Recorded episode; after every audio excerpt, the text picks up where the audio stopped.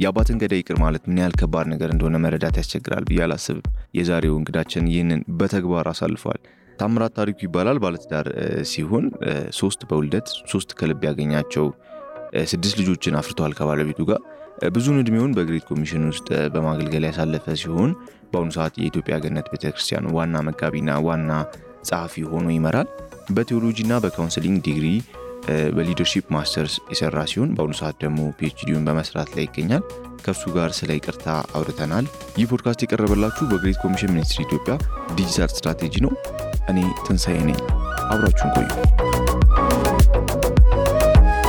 ታምዬ እንኳን ደህና መጣ። እንኳን ደህና ፈቃደኛ ስለሆንክ በጣም እናመሰግናለን። እኔም ስለጋበዛችሁኝ በጣም ነው አመሰግነው። ያው እንግዲህ ዛሬ ከአንተ ጋር እንድናወራ ያሰብነው ስለ ይቅርታ ነው። እንግዲህ በዚህ በሴክሹዋሊቲ እያወራን ይቅርታን ያስገባንበት። ምክንያት ምናልባት አድማጮቻችን ግራ እንዳትጋቡ።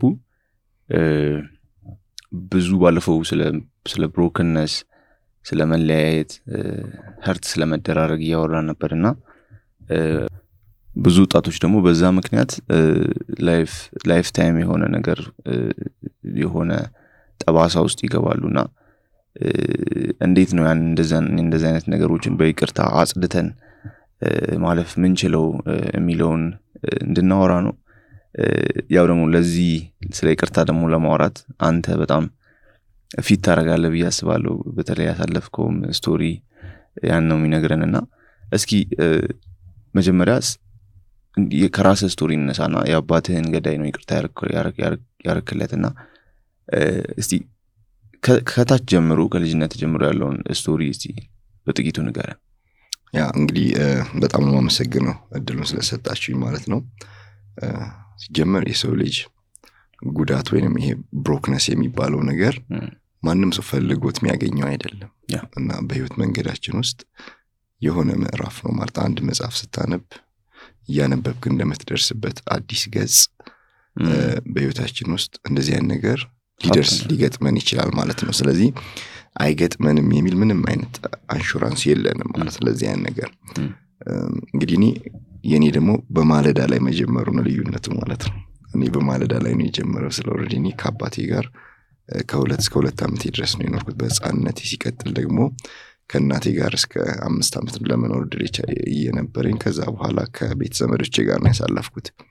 ከእነሱም ጋር ለማሳለፍ እድል ያገኙት እስከ አስረኛው ዓመቴ ድረስ ብቻ ነው።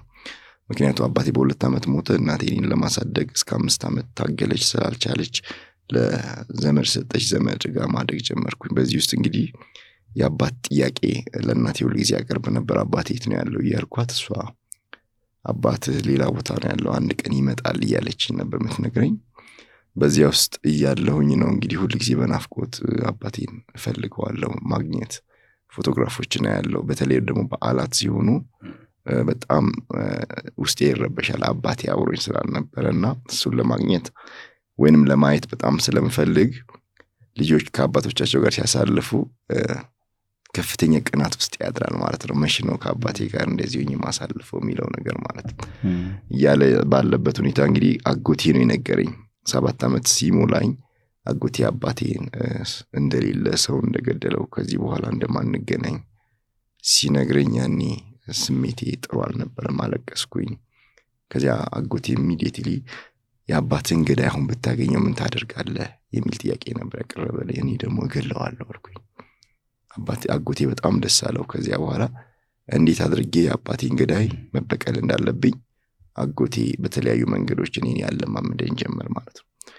ሽጉጥ እንዴት አድርጎ መተኮስ እንዳለበት፣ የአባቴ ገዳይ የት ሀገር እንደሚኖር፣ ፎቶግራፉ የትኛው እንደሆነ ይሄን ይህን ሁሉ አጎቴ ሰጠኝ ማለት ነው። አጎቱ ማለት የአባቴ ወንድም ማለት ነው። የእናቴ የእናቴ ወንድም by the way የአባቴን ቤተሰቦች ማንንም አላቅም። ምክንያቱም አባቴ ከሌላ አካባቢ በወቅቱ የመጣ ስለነበር እስከ ዛሬ ማንም የአባቴን family አላቅም። እንደዚህ አይነት ነገር የለኝም ማለት ነው። ስለዚህ ምንድነው እንግዲህ የሆነው አጎቴ ያንን ነገር ሲያለማምደኝና ሲሰጠኝ እነዚያን ነገሮች ይዤ ራሴን ማዘጋጀው ከመቼው ደርሼ አባቴን ገዳይ እንደምገል የእያንዳንዱ ቀን ህልሜ ነበር ማለት ነው። እና ስለዚህ ሁሉን ነገር ሳድርግ ራሴን ማዘጋጀው ከዚያ ነገር አንጻር ነበር። ስለዚህ ድፍረትንም ጭካኔንም ለመማር የምጠቀማቸው ነገሮች ነበሩ ማለት ነው እና እድገቴ ጅማ ውስጥ ስለነበር የተማርኩት ኪቶ የሚባል ትምህርት ቤት ውስጥ ነው። elementary ማለት ነው። ወደዚያ ትምህርት ቤት ውስጥ ሲሄድ የምናቋርጣቸው ባህር ዛፎች አሉ። እዛ ውስጥ ባለው የማቋረጫ መስመር ውስጥ የምናገኛቸው በጎች ምናምን ከመንገድ ገባ ብሎ ስለሚኖሩ እነሱን እየወጋው ምናምን የምንለማመድባቸው ጊዜያቶች ነበሩ ማለት ነው። ለሰው ርስትና ሀብት ናቸው፣ ግን እኔ ደግሞ ተልእኮዬን ለመፈጸም የሚሄድበት መንገድ ስለነበር እነዚህ ነገሮችን ራሴን የማለማመድበት ሁኔታዎች ነበሩ። በዛ ሁኔታ ውስጥ እንግዲህ ያለው አስረኛው ዓመቴ ላይ ስደርስ ሁኔታዎች ተቀየሩ ማለት ነው። አስረኛ ክፍል ላይ አስረኛው ዓመቴ ላይ ስደርስ የተቀየረበት መሰረታዊ ነገር የቤታችን ሰራተኛ በመናፍስቱ ዓለም ተጠቃች። ከዚያ በኋላ ለእሷ በሚደረገው ጸሎት ውስጥ እሷ ነጻ ስትወጣ ጥያቄ ተፈጠረብኝ ማለት እንዴት ሰው ግለሰብ አጋንንትን ያወጣል? ሴጣን እንዴት ሊያወጣ ይችላል? የሚለው ጥያቄ ተፈጠረብኝ። በዛ ምክንያት ያለ ጸበል ያለ የሚገርማችሁ ደግሞ ልክ ከሰባተኛው ዓመት ጀምሮ ይህኛውን ነገር ለማድረግ ባስብም ከመቼውም ጊዜ ይልቅ ደግሞ ወደ ቤተክርስቲያን መሄድ የጀመርኩበት ጊዜ ነበር። የኢየሱስ የሚባል ቤተክርስቲያን ለእኛ ቅርብ ነው። ያ እዛ ቤተክርስቲያን ድቁንና ሁሉ እንማር ነበር። ከሚማሩት መካከል አንዱ ነበርኩኝና ሁሌ ነው የሚሄደው ማለት ነው። በጣም ጥሩ በሆነ ሁኔታ ያስተምሩን ነበር። ታሪክም በጣም እንማር ነበር በዚያ እድሜ እና ናሬቲቭ በሆነ ወይ ስለሚያቀርቡልን በጣም ገዢ ነበር ለእኛ ማለት ነው ሳስበው ዛሬ ላይ እና እንግዲህ እዚያ ውስጥ እያለሁኝ ነው በዚያች በቤታችን ሰራተኛ ምክንያት ጌታን ለማግኘት እድል አገኘ ማለት ነው። እሷ ነጻ ስትወጣ አየሁኝ። ከዛ በኋላ ለትምህርት ተጠራች። ስትሄድ ተከትዬ እጅ አየሁኝ። ከዛ አምልኮ የሚያመልኩበትን ሰዓት ሲናገሩ ሰማው። ጠዋት ሲሄድ ህፃናት ሰባት ሰዓት ላይ እንዲመጡ ተባልን። የሚገርማችሁ የመጀመሪያው ቀን የሄድኩኝ ቀን church ሌሊት ነው በወቅቱ የሚመለከው አስራ አንድ ሰዓት አካባቢ ነው እና ገባውኝ እኔም ስገባ ህፃን እኔና አንድ ልጅ ነበር። still አላውቀውም አሁን ማን እንደሆነ በትክክል። የዛን ቀን አብሮኝ የነበረው ልጅ ጋር መሬት ላይ ቁጭ አለን። ምናልባት ባልሳሳት በቤት ውስጥ ያለው ወንበር ከአምስት አይበልጥም አግዳሚዎች ቢበዙ። ሁለት ሴቶች ቆሞ የዘመሩ ዝማሬ አለና ሰዎች መኖሪያ ቤት ውስጥ ነው? የሰው መኖሪያ ቤት ውስጥ ነው ያ። ይሄ በረከትና ኃይልን ጥበብን ባለጠግነት ለነበረው ላለው ለሚመለሰው ለታረደው በግ ምስጋና ይደርሰው የሚል መዝሙር ዘምረዋል። ደብተር ይዘው ቆሙ ማለት እና የሚገርማቸው እነሱ ስለ በግ ሲዘምሩ የትኛው በግ ነው ብዬ አስባለሁ። ማለት በበዓላት ከሚታረዱ በጎች የትኛው በግ ነው በጣም ግራ ገብቶኝ ሁሉም እንትኑ ቃላቶቹ ጠፍቶብኝ ለታረደው በግ ምስጋና ይድረሰው የሚለው ቃል ግን አለ ውስጤ እና ስመለስም እሱን ዜማው ምናምኑ የለኝም፣ ግን ለታረደው በግ ምስጋና ይድረሰው እያልኩኝ ማስበው ስለ ክርስቶስ እንደሆነ በፍጹም አላውቅም። ግን ስለበላናቸው በጎች ነበር እና የትኛው በግ ሆን የሚዘምርለት ምናምን እያልኩኝ በጣም የትኛው በግ ነው የሚዘምርለት? ደስ የትኛው በግ ነው እያልኩኝ ከዛ ሰባት ሰዓት ላይ ልጆች ተመልሳችሁ መተሰንበት ትማራላችሁ ብሎ ሁለታችንንም ወላጆችንም ልጆቻችሁን ሰባት ሰዓት ላይ ላኩ አሉ። ሄድኩኝ። መምህራችን የሰንበት መምህራችን አስተማረችን። እዛ ስለ ፍቅር ነበር የመጀመሪያው ቀን challenge ስለ ፍቅር አስተማረችን። ወንድም መጥላት ነፍሰ ገዳይነት ነው። ነፍሰ ገዳይ ደግሞ የእግዚአብሔር መንግስት አይወርስም የሚለውን ነገር ስትናገር እኔ ማልቀስ ጀመርኩኝ ማለት ነው። ያስለቀሰኝ ነገር እንግዲህ ምንድን ነው? okay ከዚህ በኋላ እኔ የአባቴን ገዳይ መግደል አልችልም ማለት ነው እና እሱን ከገደልኩኝ መንግስት ሰማያት አልገባም ማለት ነው ወይ? ስለዚህ ለምን መጣውኝ? ለምን ይህንን ነገር መጥቼ ሰማውኝ የሚለው ነገር በጣም አስለቀሰኝ ማለት ነው። እኔ ከዚያ በኋላ ተመለስኩኝ። ግን ተመልሼም የሚገርማቸው የምነግራቸው የታሪክ ለእኔ የየቀኑ በሽታዬ ነው። የየቀኑ ማለት ነው። እና በጣም ነው የሚያበሳጨኝ ያንን ነገር ሳስብ በወቅቱ ማለት ነው። ማለት የአባቴን ገዳይ ሳስብ ማለት ነው። ስለዚህ በዚያው መካከል ደግሞ ያው ከቤተሰቦች በእምነቱ ምክንያት በአንደኛው ወሬ ተባረርኩኝ ማለት ከሚያሳድጉኝም ቤተሰቦች። ሰው ከዚያ በኋላ እንግዲህ አስቡ የአንድ የአስር ዓመት ልጅ ህይወትን በግሉ ለመግፋት መታገል እሱ ሌላ ረጅም ታሪክ ስለሆነ ሌላ ጊዜ በሌላው ነገር ውስጥ ልናውራው እንችላለን። ከዚያ በኋላ እንግዲህ ይቅርታውን ለማድረግ በጣም ታገልኩኝ ማለት ስለዚህ መጽሐፍ ቅዱስን ስለማነብ more የነገስታትን ታሪክ በደንብ ማንበብ ጀመርኩኝ ማለት ነው። እና የነገስታትን ታሪክ በማነብበት ጊዜ በጣም ተመቸኝ። ተመቸኝ ለምንድን ነው የነገስታት የበቀል ታሪካቸውን የጦርነት ታሪካቸውን ሳነብ በጣም ደስ አለኝ። ከዚህ በኋላ እኔም መግደል እችላለሁ የሚለው ነገር በጣም በእኔ ውስጥ እየጨመረ መጣ ማለት ነው። finally እንግዲህ በዚህ ሂደት ውስጥ ለሰባት ዓመት ያህል በጣም ከተቸገርኩበት በኋላ የስምንተኛው ዓመት ላይ ማለት አስራ ስምንተኛው ዓመቴ ላይ ልክ high school ን በሚጨርስበት ሰዓት በቃ እግዚአብሔር ይህን ነገር approve ሊያደርግልኝ ይገባል የሚል ጥያቄ መጠየቅ ጀመርኩኝ ማለት ነው። ስለዚህ ይህን ሰው የመበቀል አለብኝ ከዛ በኋላ እግዚአብሔር ይቅር ሊለኝም ይገባል የሚል ነገር አሰብኩኝና ፍጹም ሰባት ቀን ለመጸለይ ወሰንኩኝ። ያንን ፍጹም ሰባት ቀን የጾም ጸሎት ለመጸለይ ቤተ ክርስቲያኔ ውስጥ ነው የጸለይኩት ማለት ነው። እና ቤተ ክርስቲያን ውስጥ ገብቼ ሰባቱን ቀን ሙሉ ለመጸለይ ከእሁድ ማታ ጀምሮ በሚቀጥለው ቅዳሜ ማታ ለመውጣት ገባውኝ እዛ ስጸልይ ቆየሁኝ ማለት ነው። እና መጸለየው ምንድን ነው ይህንን ሰው የመግደል ፈልጋለሁ ሰው የመበቀል አለብኝ። እግዚአብሔር ደግሞ ይቅርታ ሊያደርግልኝ ይገባል። ግን የሚገርማችሁ ስገባ የነበረኝ አገባብና ስወጣ የወጣሁበት አወጣጥ የተለያዩ ናቸው። ስገባ በዛ መንፈስ ነው የገባሁት። ግን ጸሎቴን ስጨርስ በመጨረሻ ላይ እግዚአብሔር መልሶ ቻለኝ ያደረገኝ ያኔ ስምንት ከስምንት ዓመት በፊት የሰንበት መምህሬ ባስተማረችኝ በእግዚአብሔር ቃል ነው ማለት ነው። ስለዚህ ወንድሙን የሚጠላ ነፍሰ ገዳይ ነው። ነፍሰ ገዳይ ደግሞ የእግዚአብሔር መንግስት መውረስ ስለማይችል ታዲያ ምንድን ነው ማድረግ ያለብኝ የሚሉ ነገር እንደገና challenge ያደረገኝ ይቅርታ ማድረግ እንዳለብኝ። ለውስጤ ያ ነገር ሲሆን በጣም feel እያደረግኩኝም ቢሆን ታዲያ ምንድን ነው ማድረግ ያለብኝ? እንዴት ነው ይቅርታ መስጠት ያለብኝ የሚለው ነገር ለእኔ ትልቅ ተራራ ነበር። አንደኛ ሰውየው እኔ ከምኖርበት ቦታ ወደ ሁለት መቶ ሰማንያ አራት ኪሎ ሜትር ይርቃል ስለዚህ ወደዛ መጓዝ ይጠበቅብኛል። ከዚያ እንግዲህ ቅርታውን ለመስጠት ወስኜ ተነሳ ማለት እንግዲህ ቅርታውን ለመስጠት ወስኜ ተነስቼ ወደዚያ ሰው ተጓዝኩኝ። የመጀመሪያ ጊዜ እጄ አልቻልኩኝም። አልቻልኩኝም እጄ ተመለስኩኝ። ሀገሩ ደርሼ ተመለስኩኝ። ራሴን ሳስበው አላለኩኝም ማለት ነው ለዛ ነገር። እና አሁንም እዛ ስደርስ ነርቨስ የሚያደርጉኝ ነገሮች መጡ ማለት ነው። እና ከዛ ራሴን እንደገና መግዛት ስላለብኝ እንደገና ተመልሽ መጣ ማለት ነው ወደ ጅማ። ከዛ እንደገና ሁለተኛ ዙር ላይ አሁንም ራሴን በደንብ አድርጌ አበረታትቼ ተመልሼ ደግሞ ወደዚያ ምድር ሄድኩኝ። እዛ እጄ የአባቴን ገዳይ ከሚሰራበት መስሪያ ቤት አስጠራሁት ማለት ነው። ከዛ አስጠራሁት።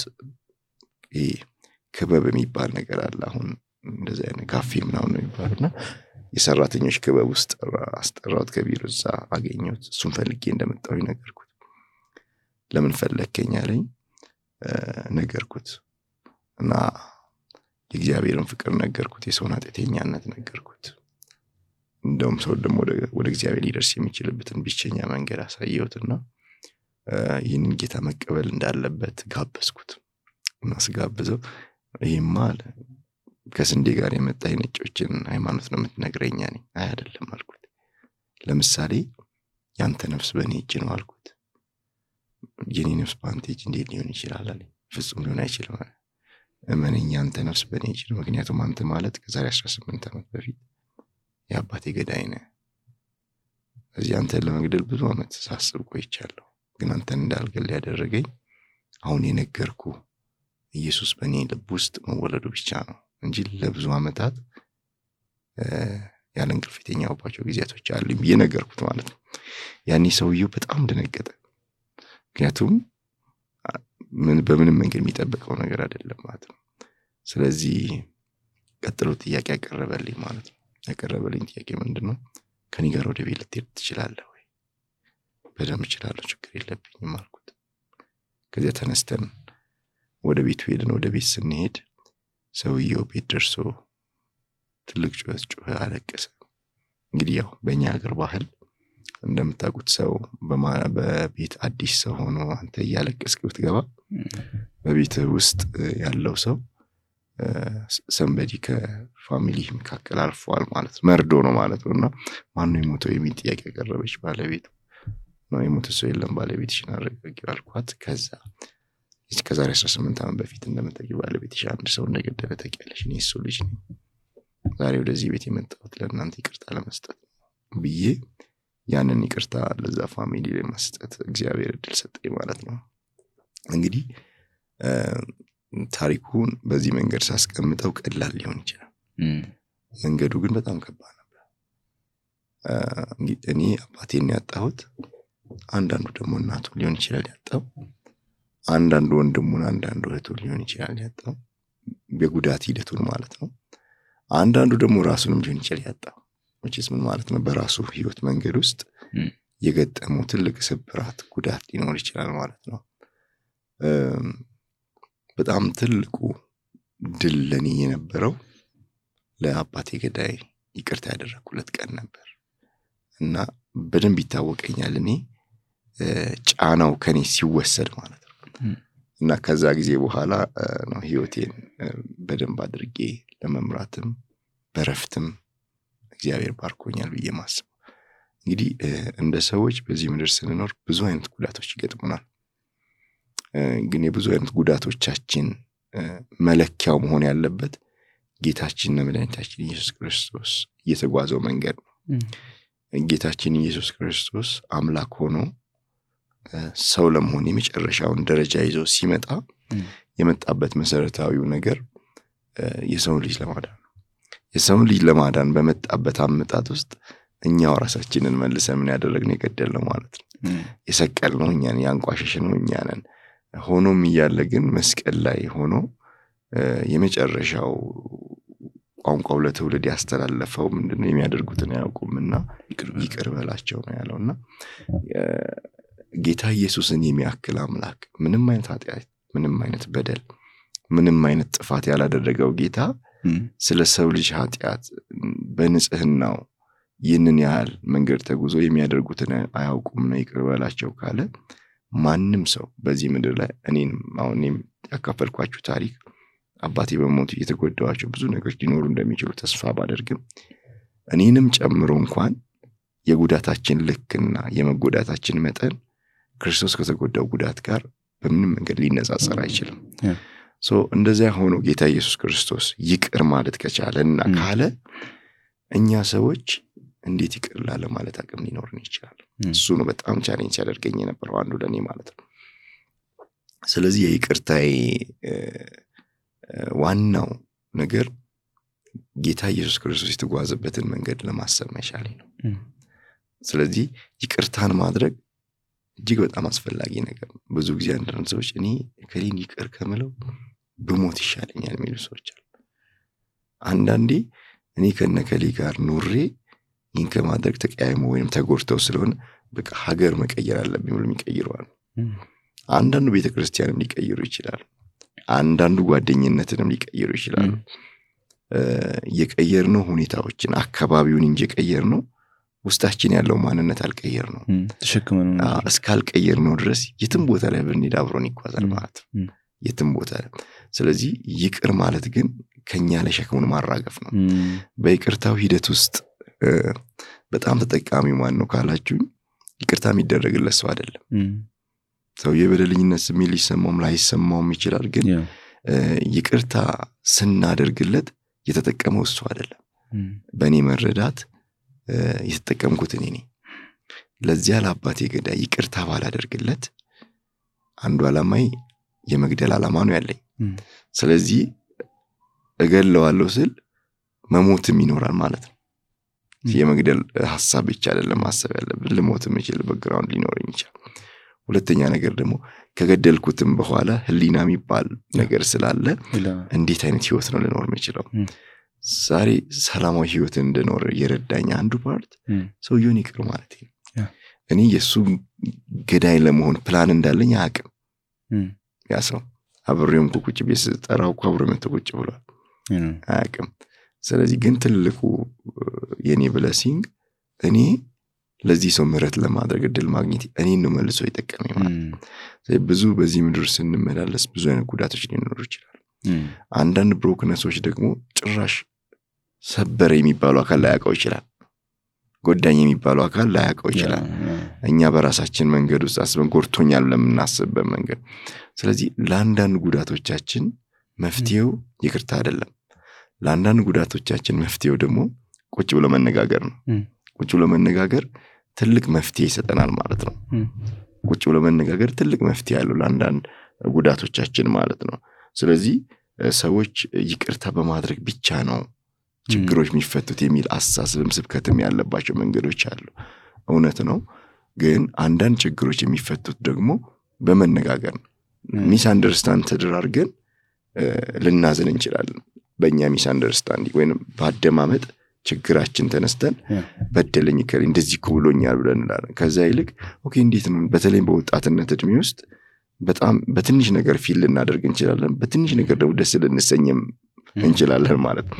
ስለዚህ ደስታችንንና ሀዘናችንን የምንገልጥበትን መንገድ በደንብ አድርገን ማጤን መቻል አለብን። ከጓደኞቻችን ጋር ለሚከሰትብን ክፍተት ሀዘን ብቻና ማቄም ሳይሆን okay ለምንድን ነው እንደዚህ ያልከኝ? ለምሳሌ አንድ ነገር ብነግራችሁ በ Great Commission Ministry ውስጥ ስናገለግል በአንድ ወቅት ሁል ጊዜ ሶስት ሶስት ሆነ ነው የምንሄደው በ Jesus Film ውስጥ ስናገለግል ማለት ነው። እና በአንድ ወቅት አንድ ቦታ ላይ ስንደርስ የቀረበልን ምግብ ሽሮ ነው። ከዛ ቀጠለና ማታ ሽሮ ቀረበልን ጠዋት ቁርስ ሽሮ ቀረበልን ምሳ ሽሮ ቀረበልን ራት ላይም ሽሮ ቀረበልን ማለት ነው። እና ከዛ በኋላ ሶስት ስለነበርን አንዱ ጓደኛ አንዱ ኢሊባቡር ውስጥ በአንድ ወቅት ስናገለግል እንደዚህ መጣ። ሽሮ አሁን እንዳልኳቸው አይነት ፕላን ሆኖ ሲመጣ እንደዚህ ከልጅነት ጀምሮ አሳደገኝ። አሁንም እስከዚህ ይከተለኛል። እና እና በጌታዊ ኢየሱስ ገስጸዋለሁ አለ። እና እንግዲህ እግዚአብሔር ሰምቶት ይሁን። ምን እንደሆነ ባይገባንም ከዛ በኋላ ግን ሽሮ ሳንብላ ወጣን ማለት ነው። እዛ አካባቢ ሌሎች ምግቦች ተቀየሩልን ማለት ነው። ከዚያ በኋላ ያ ሰው አለ። አንድ ሌላኛው ሰው ቲማችን የሚመራው ሰው ደግሞ አለ። ስለዚህ ምን አልኩኝ? ይህንን ነገር መርገም ነው አልኩት። ለዚህኛው ባለፈው ለገሰጸው ሰው ይህን ነገር መርገም ነው አልኩት። ምክንያቱም ይህ ሽሮ እየተከተለ እንዳያስቸግረን መርገም ነው ስለው ቲም ሊደራችን በጣም ነርቨስ ሆነ። ከዛ ከማዕድ ላይ ተነስቶ ሄደ። ምን ሆኖ ነው? ምንም አላወቅንም። ከዛ ሄደ ገባ። አብረን የምናሳልፍበትን ፕሮግራም እና የምሽት ፕሮግራማችን ትቶ ተኛ። እና ጠዋትም ተነሳን።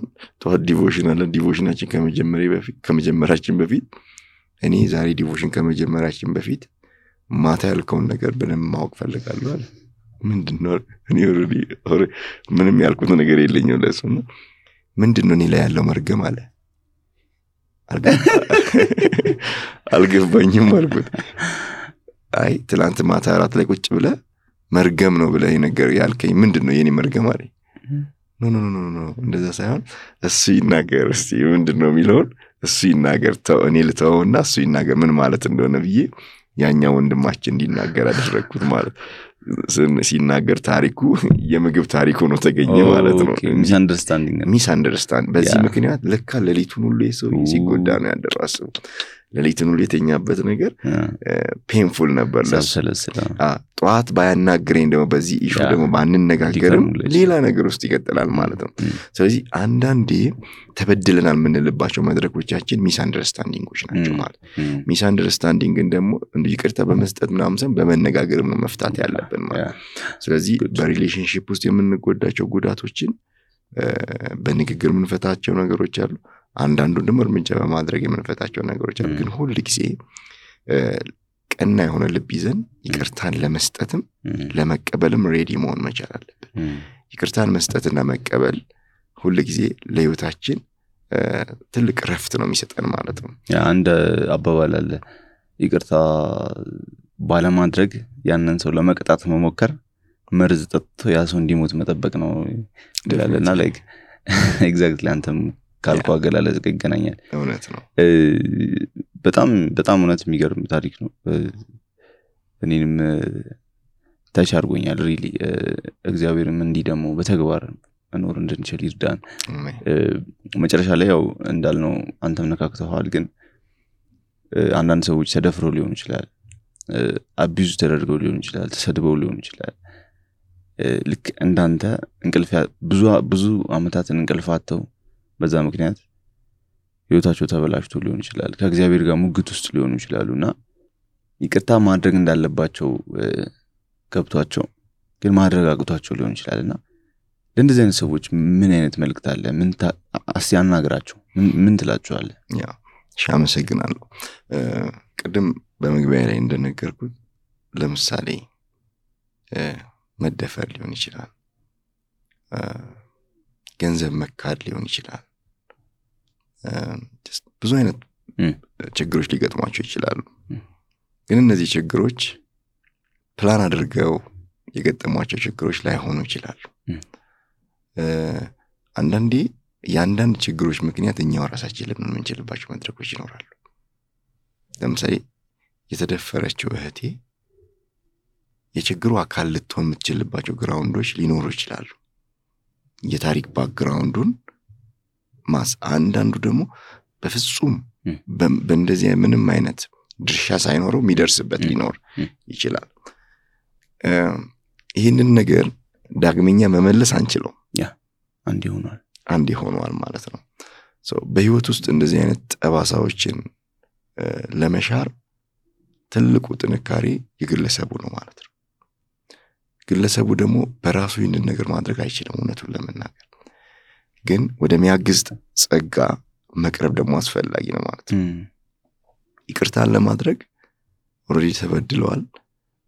ከተበደሉበት በደል ተነስተው የበደለውን አካል አንደኛ ግለሰብን በግለሰብ ደረጃ ለምሳሌ በወንዶች ጉዳት የደረሰባቸው ሴቶች ወንዶች ሁሉ ጎጂዎች እንደሆኑ ያስበዋል በሴቶች የደረሰባቸው ጉዳት የደረሰባቸው ወንዶች ደግሞ ሴቶች ሁሉ ጎጂዎች እንደሆኑ አድርጎ ያስባል ይሄ እንግዲህ እንደ አጋጣሚ የሆነ ቦታ የተገጣጠመ ነገር ሊሆን ይችላል እንጂ የሰው ልጅ ማለት ይሄ ነው ማለት ግን አይደለም። ስለዚህ ሌላ ቨርሽን ሌላ ምዕራፍ አለው ማለት ነው። ስለዚህ እንደነዚህ አይነት ነገሮችን መክደን የሚቻለው ፍጹም የሆነ ይቅርታ በመስጠት ነው ማለት ነው።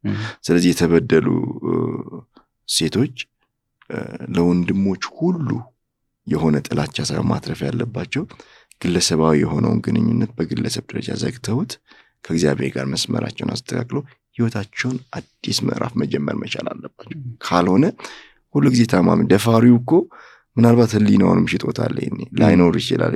በህይወትም እንኳን ላይኖር ይችላል አንዳንዴ ሂዶ ነው ነገር ግን ችግሩ የገጠማቸው አካላት ግን ጠባሳው እነሱ ጋር ስላለ ሁል ጊዜ ይዘውት ይኖራሉ ማለት ያኛው maybe እንደ adventure ሁሉ ሊያስቡ ሊያወራ ሁሉ ይችላል ግን እዚህ ጋር ከባህልም አንጻር የኛ ባህል ብዙ ነገሮችን ሸፍኖ የሚያኖር ባህል ስለሆነ even አንዳንድ ሰዎች መደፈራቸውን እንኳን ሳይናገሩ ይታመሙበታል ማለት ነው even ያንን share ቢያደርጉም ደግሞ ሚስጥር ጠባቂነት የሚለውም ነገር ደግሞ በጣም አስቸጋሪ ሆኖ ስለሚገኝ ማለት ግን ትልቁ መፍትሄ ራስን እየኮነኑ መኖር ሳይሆን ራስን በእግዚአብሔር ፊት አስቀምጦ ራስን በእግዚአብሔር ፊት አስጨርሶት ወደ ግለሰቡ ሂዶ ይቅርታ ማድረግ። እዚህ ላይ ጥንቃቄ መደረግ ያለበት ነገር ደግሞ አለ። ቢያንስ ይቅርታውን ለመስጠት በሚደረገው እንቅስቃሴ ውስጥ ብቻቸውን ሆኖ ይቅርታ ባይሰጡ ለምሳሌ በጣም ከሚቀርቡ ሰዎች ጋር deal አድርገው በደንብ ተነጋግረው ችግራቸውን understand ከሚያደርግ ሰው ጋር ካወሩ በኋላ ግለሰቡን አስቀምጦ ይቅርታ ለመስጠት መወሰን። አይ ይሄ ደግሞ አያስፈልገኝም ከተባለም አሁን ዛሬ መንገዶቹ ብዙ ናቸው የተለያዩ social media ዎች አሉን። በዛ ውስጥ public ባይሆንም ከግለሰቡ ጋር በቀጥታ ተገናኝተው ምላሽ መስጠት ለዚህ ነገር የግድ ኦሬ ይቅርታ አድርጌልሃለሁ ገድለኸኛል ብለውም አላደረግኩኝም በደለኛ እንደሆንኩ አይሰማኝምም ሊሉ እኮ ይችላሉ። እንደገናም ያንን ምን አደረግኩ? በደለኛማ አደለውኝም ሊሉም። ያ ደግሞ ሌላ ስብራት እንዳይሆን ይህንንም እያሰቡ ነው። የእነሱ ድርሻ ማድረግ ነው የሰውየው ምላሽ ምንም ይሁን ምንም አይመለከት እኔ ሄድኩኝ በአጋጣሚ ሰውየው ይቅርታ ሊቀበል ፈቃደኛ ሆነ አያልቀበልም ብሎ ሊገለኝም ቢነሳ ለመሞትም ሬዲዮኝን ሄድኩት እውነቱን ለመናገር በጣም ይቀርቡኝ ጓደኞች አሉኝ ቤተሰቦች አሉኝ። አልነገርኳቸውም ስጓዝ። ወደዛ እንደሚሄድ ያውቃሉ። ለምን ምክንያት ግን እንደሚሄድ አያውቁ ነበር። ለምንድን ነው ያልነገርኳቸው? ካል እኔም ሂጄ እንደገና ብገደል የደም ታሪክ መቀጠል የለበትም just ሄደ እንደዚህ ያን ነገር ገጠመው ሞተ ተብሎ ሊታለፍ የሚችለው እንጂ okay ተገደለ እከሌ ነው የገደለው ተብሎ እንደገና ሌላ ሰንሰለት እንዲያዝ ፕላን ስላልነበረኝ ነው። ግን እግዚአብሔር ደግሞ ያንን ስላየ ምንድን ያደረገው? የሰዎቹን ልብ አሳልፎ ሰጥቶኝ ነበር ማለት ነው። መንገዱ ከባድ ነው። እዛ ጋር ይቅርታ አድርጌ ወደዚህኛው ስመለስ ደግሞ ቤተሰቤ ደግሞ እንዴት ከአባቱ ገዳይ ጋር አብሮ የሚል ሌላ ደግሞ challenge ነበር ማለት ነው። ምን ፈልጌ ነው? ሰዎች በእንደዚህ አይነት ጉዳት ውስጥ ስታልፉ ሁልጊዜ ማሰብ ያለባችሁ የክርስቶስን ማንነት ማሰብ አስፈላጊ ነው ማለት ነው። ክርስቶስ በድሎ ሳይሆን ተበድሎን ይቅርታ ያደረገው እየገደልነው ነው ይቅር ያለን ከሆነ እኛም ልናደርገው የሚገባ መንገድ እሱ ነው። በየትኛው ምዕራፍ ላይ የሚገባን ነገር እሱ ነው ብዬ ነው ለወንድም እህቶች የመናገር የምፈልገው። this very powerful በጣም እውነት እግዚአብሔር ይርዳን። እንግዲህ ይቅር ማለት እንድንችል መርሳት እንድንችል እንዳልከው ከአንተ ብዙ የምንወስደው ነገር አለ ብዬ አስባለሁ። በተለይ ከራስ ጋር የወሰድከው የጸሎት ጊዜ ራስን challenge ማድረግ እንዳልከውም ደግሞ ጸጋው ነው የሚደግፈን በራሳችን የምናደርገው ነገር አይደለም። እግዚአብሔር ስለረዳ እግዚአብሔር ይመስገን። ሁላችንም ደግሞ እግዚአብሔር ይርዳን። በጣም powerful የሆነ story ነው። በጣም share ስላደረገ በጣም ነው የምናመሰግነው። በድጋሚ እንደምንገናኝ እርግጠኛ ነኝ። እኔም በጣም ነው አመሰግነው። ጌታ ይባርካችሁ። ውድ አድማጮቻችን ስለተከታተላችሁን እጅግ አድርገን እናመሰግናለን። የዛሬው ፕሮግራማችን ስለ ይቅርታ ጥሩ ጊዜ እንዳሳለፍን ተስፋ አደርጋለሁ። እንግዲህ ይቅርታ ምንም እንኳን ካለንበት context አንጻር ብናነሳውም ከዛ ባለፈ ግን አሁን በተለይ ኢትዮጵያም ሀገራችንም ካለበት ሁኔታ አንጻር ሁላችንም ልናስበው የሚገባ ሁላችንም ልንለማመደው የሚገባ እንደሆነ ነገር እንደሆነ አስባለሁ። ሁላችሁም እንድታስቡበት አበረታታችኋለሁ። በሚቀጥለው ሳምንት በሌላ ኤፒሶድ እንገናኛለን። መልእክቶቻችሁን፣ አስተያየቶቻችሁን እንደተለመደው ጻፉልን። ሰላም